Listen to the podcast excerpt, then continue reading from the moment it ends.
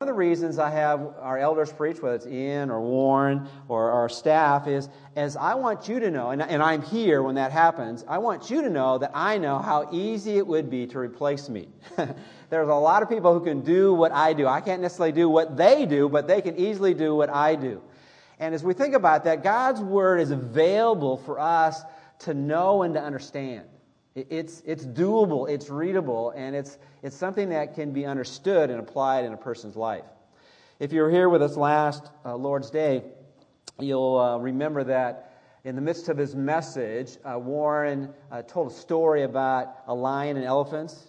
Those remember that? Remember that story? So I thought I'd begin with a, another elephant story. Uh, there were uh, some people who were working with youth, and uh, their youth was going to be going off pretty soon to, uh, to school. You know, school starting real soon, isn't it, right? Uh, well, anyway, so they decided to do one other event before school started. So they went to the zoo. I don't know if it was the LA Zoo but, or the San Diego Zoo, but the three leaders were kind of hanging out together, and as they were going around, they, they got to the elephant cage. And as they got the elephant cage, they started kind of messing around. They caused this huge commotion, so big that they had one of the officers come in in the park and escort them off uh, to the, the, security place. And as, they, as, he, as, the officer brought him to the place where he was going to be, they were going to be interviewed and kind of uh, asked a bunch of difficult questions, the security officer, who wasn't there at, at the zoo, began asking some very simple questions. And he began to say, Well, give, give me your name and what you're doing. And so he asked the first boy, and he, our first uh, young man, he said, Well, my name is Mark Johnson, and all I was doing was throwing peanuts in the elephant cage. And so then he turned to the next uh, young man, and he said, Well, my name is Brandon McDade, and, and all I was doing was throwing peanuts into the, into the elephant cage. And then he turned to the third person, who looked a little bit more nervous than the other th- uh, three, uh, two, and he said, Well, my name is Steve Morris, and uh, my friends call me Peanuts.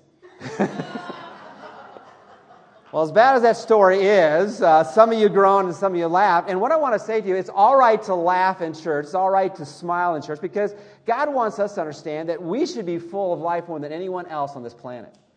In fact, uh, I know you're not necessarily uh, uh aware of all the significant people in this world that pass away, uh, particularly in the religious world. But John Stott, a number, just a number of weeks ago, uh, passed away, and he was kind of labeled by Christianity Today as the number one evangelical theologian over the last uh, 50 years.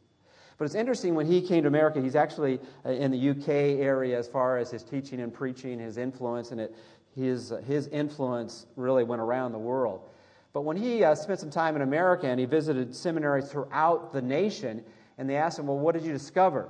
And he said, oh, a number of things that I was really impressed with, but one thing that I discovered is that a lot of seminarian students they need to lighten up a little bit. they need to realize that the, the, Christian life needs to be filled with joy. Yes, we're dealing with serious issues. We're dealing with life and death and eternity, but we, as those who represent God, we ought to be filled with more joy than anyone else. And really, throughout the scripture, the Bible emphasizes that.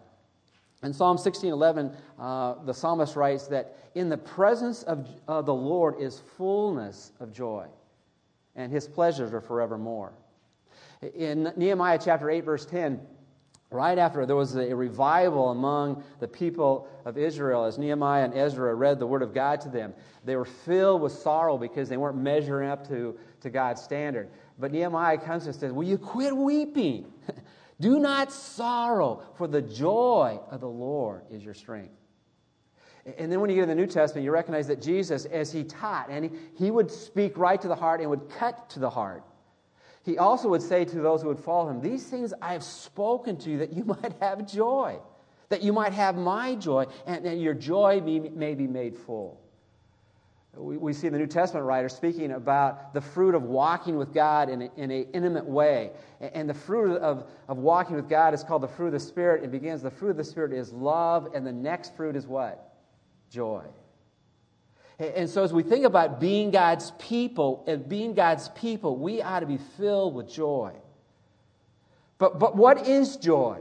Because we live in the midst of a world uh, in, in, in, our own lives that, that gets broken. And how can we joy when the, how can we be joyful when things around us are, are going down rather than up? I, was even listening to some things in, in terms of the challenge of, of, of being people who smile from the heart. And I wrote these things down. How do you find joy when it's buried under the pile of pain? broken relationships, abuse, unmet expectations, failing dreams, a horrific past, a sobering present, and a look into the future which is more discouraging than encouraging. How can you call us to joy when, when things are more wrong than right?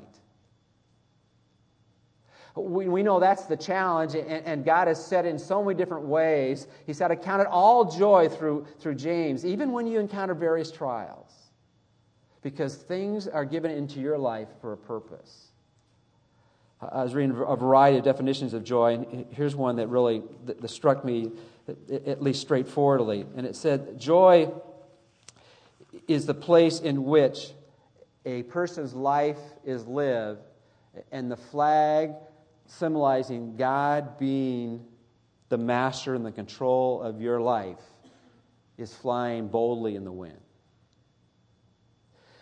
Joy is not a sense of a silly smile filled with happiness because the circumstances are happening around you that, that just naturally cause you to laugh or have fun. But it's that sense, that inner sense in which you know that life is full of what God offers you because He is in control. And that whatever happens in your life is an adventure. What's going to happen next that I can trust God with and see that there's something more to life than just, just things or, or circumstances or random experiences? That, that life is here for a purpose, and I can trust God that, that He has my good in mind and His glory. Uh, the Bible says that we can count all things as good because God loves us and has called us according to His purpose. But, but as we think about joy, as we think about that, that internal smile from the heart, knowing that God is always in control, we need to recognize for us to experience it that, that we need to look for that joy in life. Because it is true, if you're not looking for something, you probably will never find it. And the reason we often are under the pile rather than on top of the pile is we're not looking for God in the midst of whatever is going around us. So this morning we're going to look at a little book called Philippians. It's only four chapters in length. And in it, it, speaks about joy. In fact, the reason we know that, and it speaks about so many other things, is because the word joy or rejoice is said over and over and over again. In fact, in 16 times in every chapter, he speaks about joy or rejoicing. So, so you recognize that's on his mind. Now, again, just to, to put it in context, we need to understand that, that he knows what it means uh, to have joy be a challenge in your life. One is his present experience. He was in prison as he was writing this letter. It's one of the four prison epistles. And also, even his remembering of this place he was writing to. If you want to read the backstory of the book of Philippians, read Acts chapter 16. Skip the first few verses, and then you'll, you'll kind of see the whole story here. Uh, Paul goes in this town called Philippi, which, is, which was named after the father of Alexander the Great, Philip of uh, Philip II of Macedonia, Macedon. And, and, as he goes into this little town, he, he does not find people of faith. In fact, actually, he's just being led by God. And he finds someone at the drinking fountain. Actually, interesting enough, the, the place Philippi was called Little Fountains because there are fountains everywhere. And at the drinking fountain, really, it was a river, Ganges River. Uh, there was a woman there, and her name was Lydia. And he, he strikes up a conversation with Lydia. He brings her into his oikos. They begin to relate, to talk. And she is hungry for spiritual things. And as he unveils the message of Jesus, she runs to faith. And then as she runs to faith, she brings her friends with her. And as they all come to faith, what happens? He said, let's, let's open up my home and start a life group. And that's what happened. The church of Philippi started in her home. And, and, from there, a church that is a blessing to Paul, even when he is in prison, is birth. In fact, many ways, and one of, one of the challenges of giving a, a one sermon, one study look at an entire book is you, you leave so much out. But as, as Paul writes to them, really, it's a, it's a little thank you note. I, I just want to thank you because in the midst of all the other churches that could have helped me while I was in prison, because I still had needs though I was in prison, you and you alone were really the one who, who rallied to support me. But as he looks back at that, it's interesting. He had both good memories and bad memories of Philippi. Because as he has this dramatic revival happening with Lydia and her friends, and a church's birth, and, and God brings people to faith of, of both genders and all economic standings, uh, categories, uh, there was a reaction. And, and the reaction wasn't all positive, it was all negative. In fact, he is, he is surrounded by a mob, beaten, and thrown in prison. And, and so you could, you could think, well, why? You know, I know you had good things happen in, Philippi, but there were some bad things that happened as well. But here was a man who learned to live life filled with joy, a smile from the heart, believing that God was in control. And no matter what happened in life, it was an adventure to experience life to its fullest. And that's really a great definition of, of joy as well. It's, it's understanding that life can be lived to its fullness when you understand that God's in the midst of everything. But as we think about experiencing joy, this is what we're going to see in the time that we have left. We're going to see that, that we need to look for well, how does God bring joy in our life? Where does it trigger? Because there's so many things in life that either happen or not, uh, does not happen based on what, what, what motivates us or what begins us to remember what we can experience.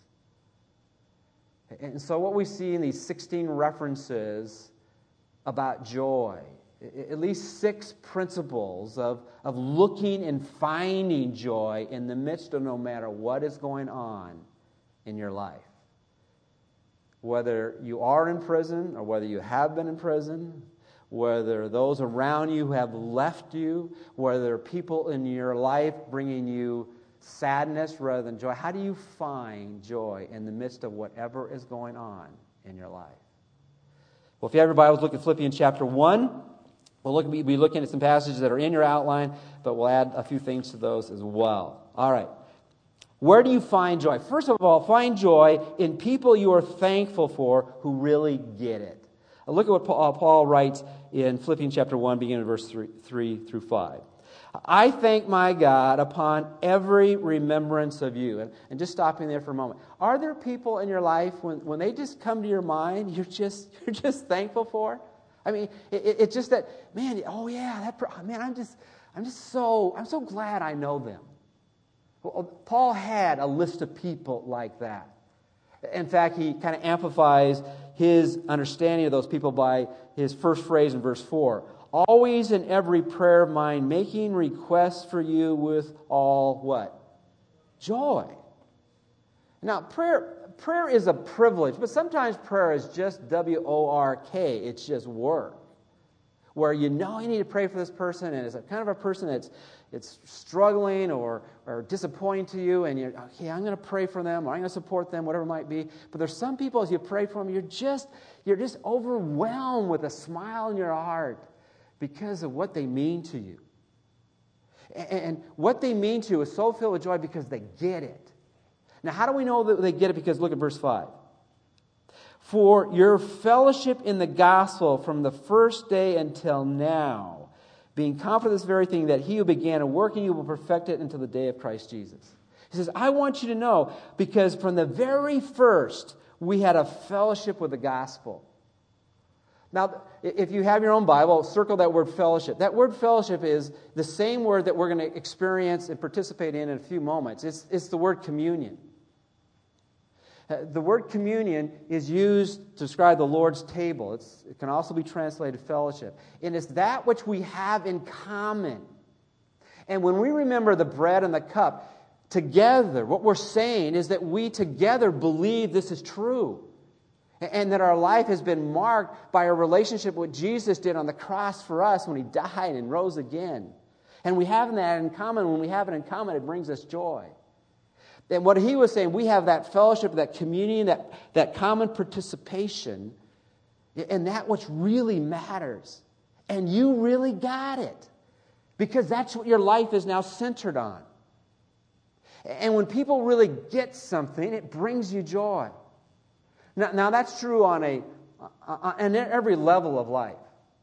You know, for, for those of you who are parents and when your children are real young and when, when you're taking to that little throne room when you put them on and they finally get it, it brings you joy, doesn't it? If you teach anyone a, a new tr- uh, lesson, whether you're a coach and you're teaching them a, a skill on the court, or, or whether you're a, a math teacher and you're trying to help them understand an equation, when they get it, it brings you joy. And as Paul, who was the, the father of their faith, when he taught the truth and they got it, it brought them, it brought him joy. Uh, now, look, look at verse 7 for a moment. Uh, just it is right for me to think of this, you all, because I have you in my what? Heart. Inasmuch as both in my prison, chains and in the defense and confirmation of the gospel, you all are partakers with me of grace. And that's where I get that definition of joy as the smile from the heart. He says, I, I want to understand the reason I, I, thank God for you and every remembrance of you. The, the reason you bring me joy is because I have you in my heart. And the reason I have you in my heart because we have something in common. It's the fellowship of the gospel. It's the fellowship of grace. It's Jesus. And here was a group of people who really got it. Now, this sermon could also be flipped on the other side and, and looked at not only how you get joy, but how your joy often, often can be taken from you on a natural level. You know anybody who doesn't get it? Now, we're talking people in the church now who don't get it. I, I mean, they're there, but, but you're not sure they're all there. When you talk about fellowship with the gospel, they, they have no concept of, of what that really means, that their life need to be, needs to be centered on it. Now, there's a new little verse card in your bulletin. Y'all saw that? Put in a place where you wouldn't lose it because you want to memorize it this week. Remember that? Or at least this whole month.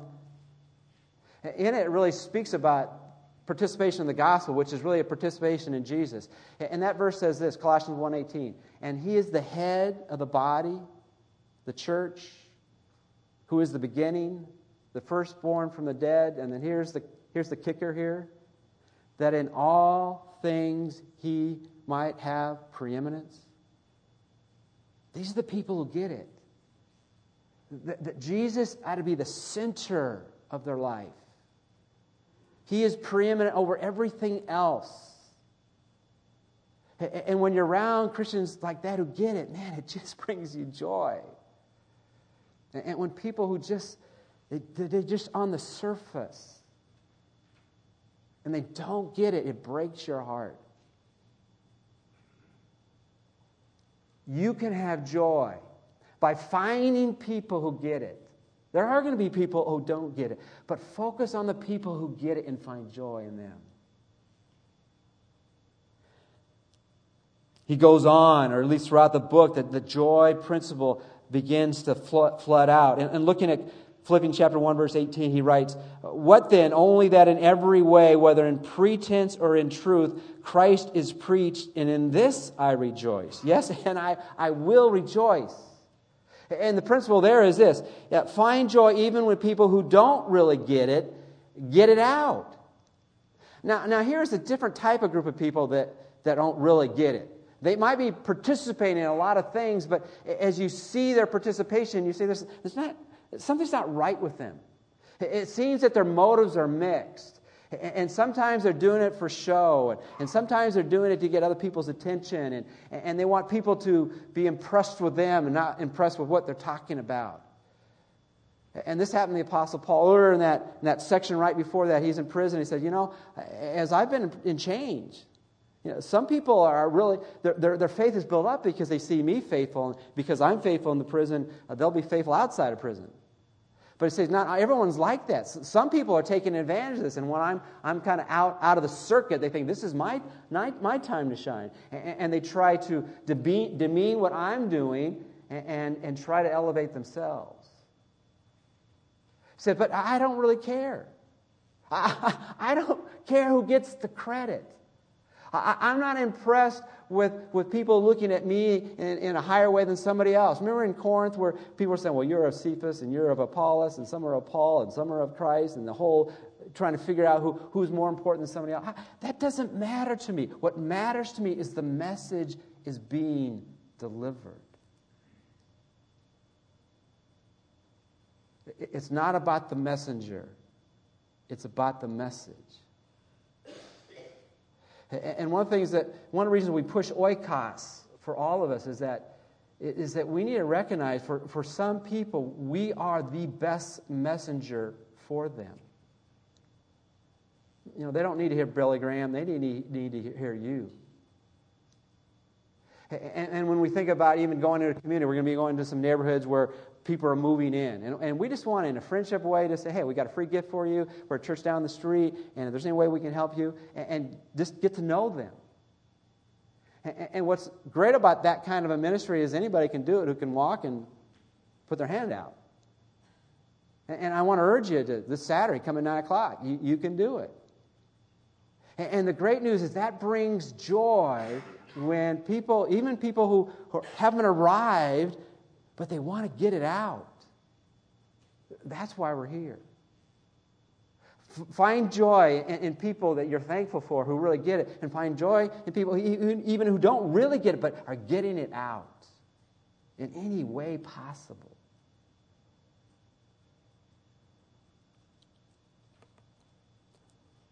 And then we get into the heart and life of, of Paul.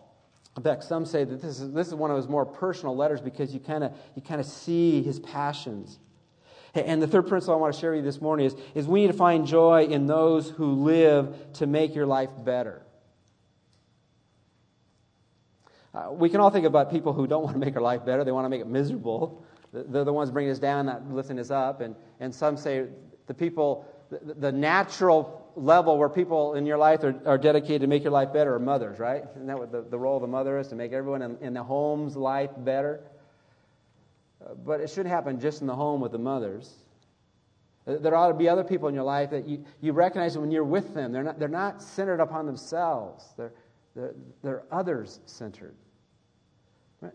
Some of you who, who grew up in Sunday school, remember the, the Sunday school definition or vacation Bible school definition of joy? It was an acronym. Jesus first and others second, and yourself. No, first, second. Well, we're going to start this message all over if you can't track that. Okay, the old definition of joy is Jesus first, others second, yourself third, all right? These are the kind of people that bring joy to your life. And the whole point this morning is that we can focus on the people who aren't this way, or we can focus on the people in your life who are this way.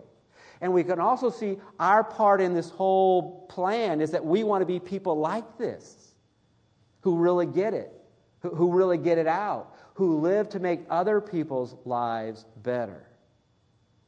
And so often we get preoccupied, well, I want my life better. See, that's, that's missing what joy is about. It's making other people's lives better. And you'll receive joy from that. And where is this illustrated? Look at, look at Philippians chapter 1, verses 24 through 26. Nevertheless, to remain in the flesh is, is more need, needful for you. And being confident of this, I know that I shall remain and continue with you all for your progress and joy of faith that your rejoicing for me may be more abundant in Christ Jesus by my coming to you again. Now, that sounds like a kind of a, a complicated storyline here, but he's simply saying this. You know, I'm in prison now, and when I've been in prison this length of time, I'm beginning to wonder, you know, I'm longing for that glorious day while I'll be in the presence of Jesus. In fact, earlier in the same chapter, he says, For me to live is Christ, and to die is, is gain. And after a while, we, get, kind of tired. I, got asked this question Do you ever get tired of being a pastor? And when I was asked that question, I, didn't answer it for a while. You know, I go, how, do I answer that? You know, I want to act spiritual, so how do I answer that? You know, there, are times when you just get tired in, just doing what you're doing. And the Apostle Paul had times where he got tired. And he recognized, look, at when I get to heaven, all these struggles are going to be gone.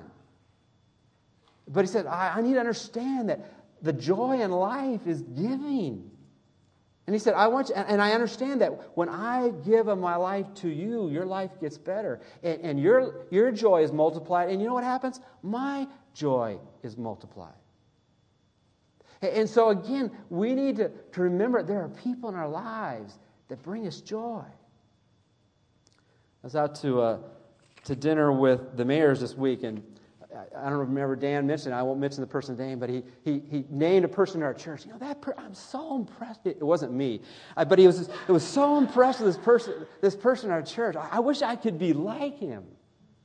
You see, when he said that, it was, it was a person that brought joy to his life. And, and see, this is what brings the adventure of life into all that God had planned for us is that we gain life when we give it away. Sounds like something Jesus said, right? You know, if you're going to get this life and uh, fullness of life, then, then give it away. Be the kind of people that, that your life is given for others. In just in case you want another example, there's, there's a man named Epaphroditus who actually was the, the man who was sent from the church at Philippi to, to Rome to give Paul a gift from the the Christians at, at, Philippi. And then when he went there, he went through all kinds of hardship, and, and Paul is sending him back. But this is how he described him. Look at Philippians chapter 2, verses 20 through 30. And this is just kind of hitting the backstory of it. But he says this Therefore I sent him, Epaphroditus, the more eagerly, that when you see him again, you may rejoice. And again, that theme of rejoicing. And, and I may be less sorrowful. Receive him, therefore, in the Lord with all gladness or joy, and hold such men in, in, high esteem. It's all right to look at, at people as being mentors or people as examples that bring joy to your life. Then look at verse 30. Because the work of Christ, he came close to death, not regarding his life to supply what was lacking in your service toward me. He was willing to risk his life for the sake of others, and it brought Paul joy. And he said, As you receive him back, it will bring you joy. Where do you find joy? You find joy in people who really get it. You find joy in people who get it out. You find joy in people who live to make other lives better.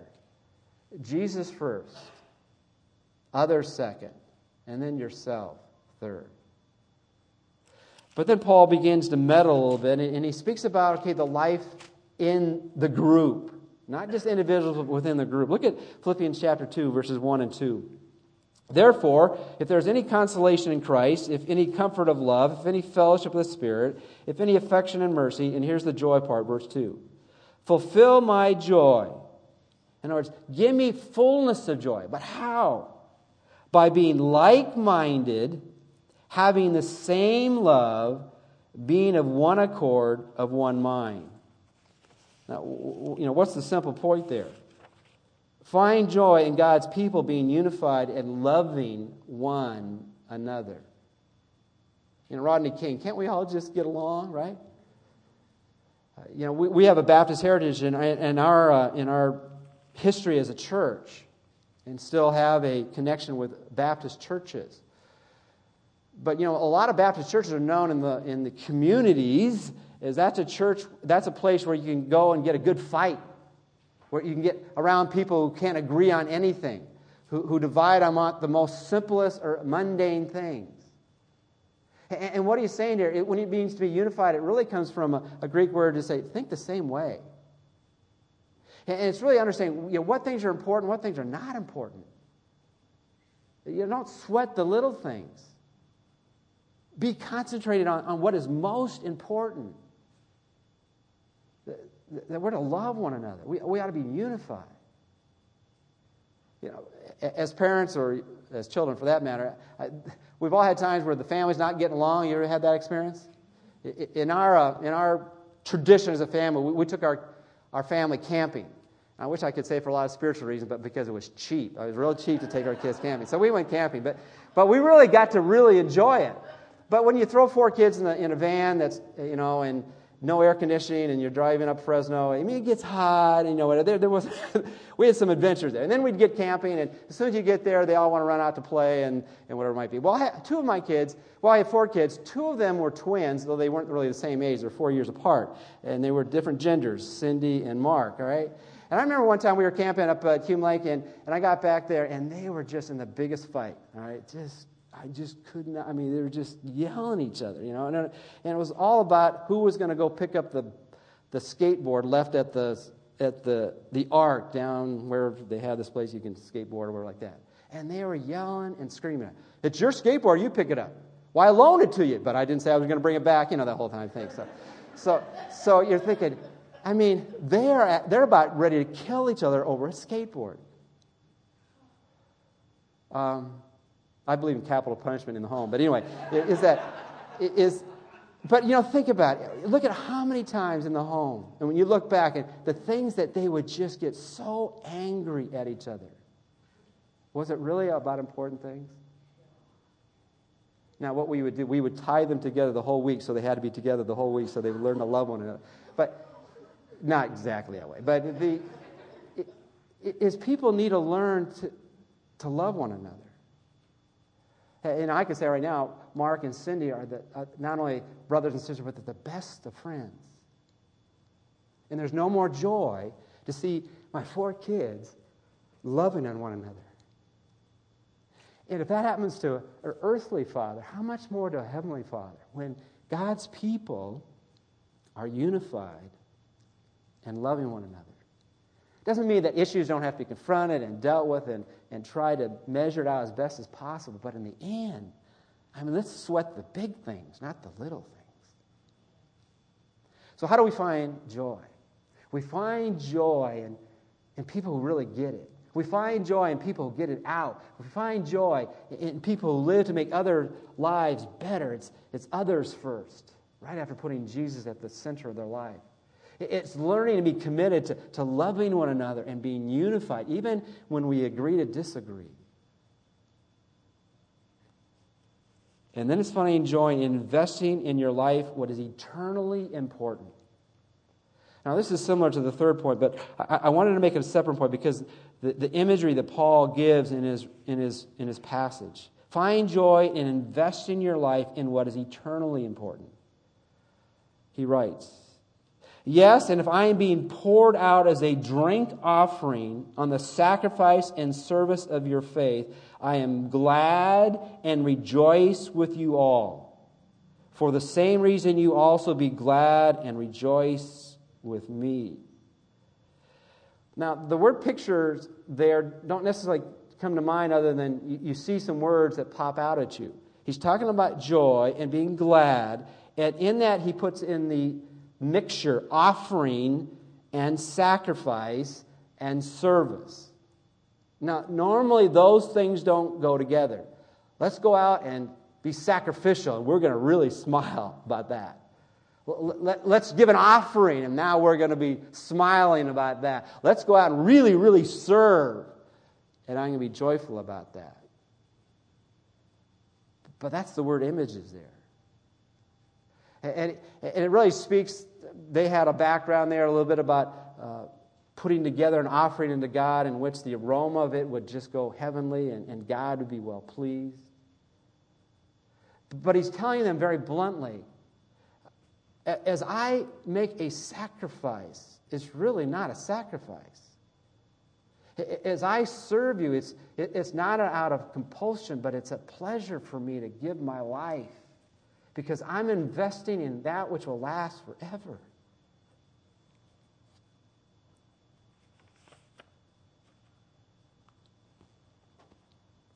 Paul in Philippians 3, and we're, we're not even hardly talking about Philippians 3 today, but he says, You know, all the things I used to do, I count that like rubbish compared to the surpassing value of knowing Christ and, and giving my life to others. And how could he say that? Because he was investing in that which was eternal. And he found joy in that. John Piper writes that a Christian who really gets it, gets it, could actually be called a hedonist. Now, if you're familiar at all with philosophy, a hedonist is a person who let's eat, drink, and be merry. For today we live, and tomorrow we die. You know, he lives for pleasure. Whatever excites that person, he goes after it. He said, really, the Christian who really understands that the greatest source of joy is in the Lord, even when we make great sacrifices. There is no greater joy because you're investing in that which will last forever, and He will multiply that which is good in your life. So then, even when you're sacrificing and serving and, and offering, it's, it's a source of joy. In your bulletin, I, put this quote by Jim Elliot, who gave his life on the mission field. He is no fool that loses what he cannot keep to gain what he cannot lose. When we invest in God's word, it lasts forever. But maybe if you're like me, you're thinking, well, okay, I'm supposed to find joy by looking for it and find some people get it. Okay, they, they bring me joy. And find some people get it out. Okay, they give me joy. Find people who make my life better because they're, they're servants and I, I can see that and they get it. You know, I, I need to be a person who, who, who finds joy when people are unified and, and loving. I, I need to invest in that which is eternal. But, but sometimes, you know, it just, it just uh, even with that, it, uh, joy is lost. Well, Paul leaves the final piece of that puzzle that, that actually is the, is the jewel by which our joy is constant in the last two book chapters in this book. Uh, real quickly, Philippians chapter 3, verse 1. But let me give you the point first. Find joy in the one who is the source of all joy. Uh, in Philippians 3 1, he says this Finally, my brethren, and just a quick note here you know what a preacher says finally, you know what that means? Absolutely nothing. All right, he can go on and on and on. He had two more chapters after he said finally. Finally, finally, my brethren, rejoice where? In the Lord. See, that's the source of our joy. One, one preacher put it this way what, is, what does rejoice means? It means return to the source of your joy. What is the source of your joy? People can disappoint you. You can disappoint yourself. You can be, you can be overwhelmed by what is around you, but the joy of the Lord found in Him is constant. Rejoice in the Lord. And then that famous passage in Philippians 4 4, where he says, Rejoice again in the Lord. And then he tells us how often we ought to do that. How often? Always. And then, in case you didn't quite get it then, rejoice in the Lord. How often? Always. I'm not sure exactly. What did you mean by that? Again, I say what? Rejoice. So the only way that works is, is that we have to recognize that in, in Him we have joy. We have that smile from the heart, believing that God is in control and that life is an adventure no matter what we're going through. And He, he wants us to follow Him and, and trust in Him no matter what comes our way. And in, that, we can recognize that we are investing in that which is eternal. And in that, we can have a smile from the heart. We can have His joy that is fullness of joy. Let me close with this, which is the best illustration of that. Many of us have, have seen um, that description of, of, of Jesus on the cross in that epic movie by Mel Gibson. And we're overwhelmed by it. The passion of the Christ. And, and you have to take a step back and say, wait a minute. Why would God do that?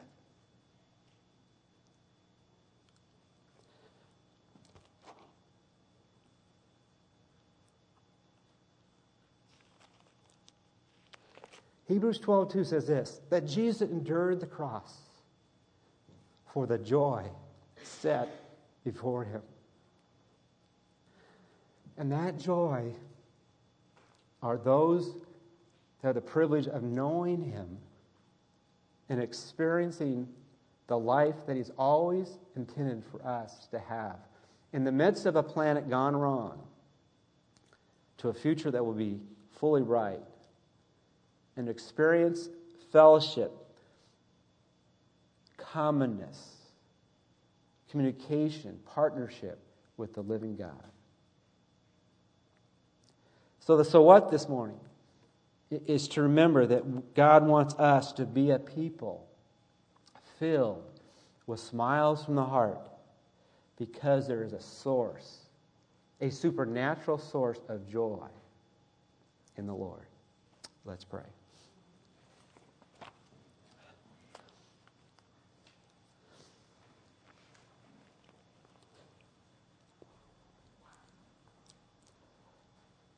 Father, we have, we have joy even when we're overwhelmed with a sense of our inadequacy and our need for your grace. And really, that's what the communion table is all about. When remember back that it was your body, that was your blood that was shed for us, so that we might have the opportunity to have life in your, in your Son. And if there's anyone in this morning that hasn't made that step, might they recognize that the fullness of joy is found only in Jesus? And that we all need to be reminded that it all began with admitting our need, turning from our sin, believing that Jesus fully paid the price for our sin and rose again, and committing to follow Him as Lord, God, and Savior. Might we live for you in fullness of joy. In Jesus' name we pray. Amen.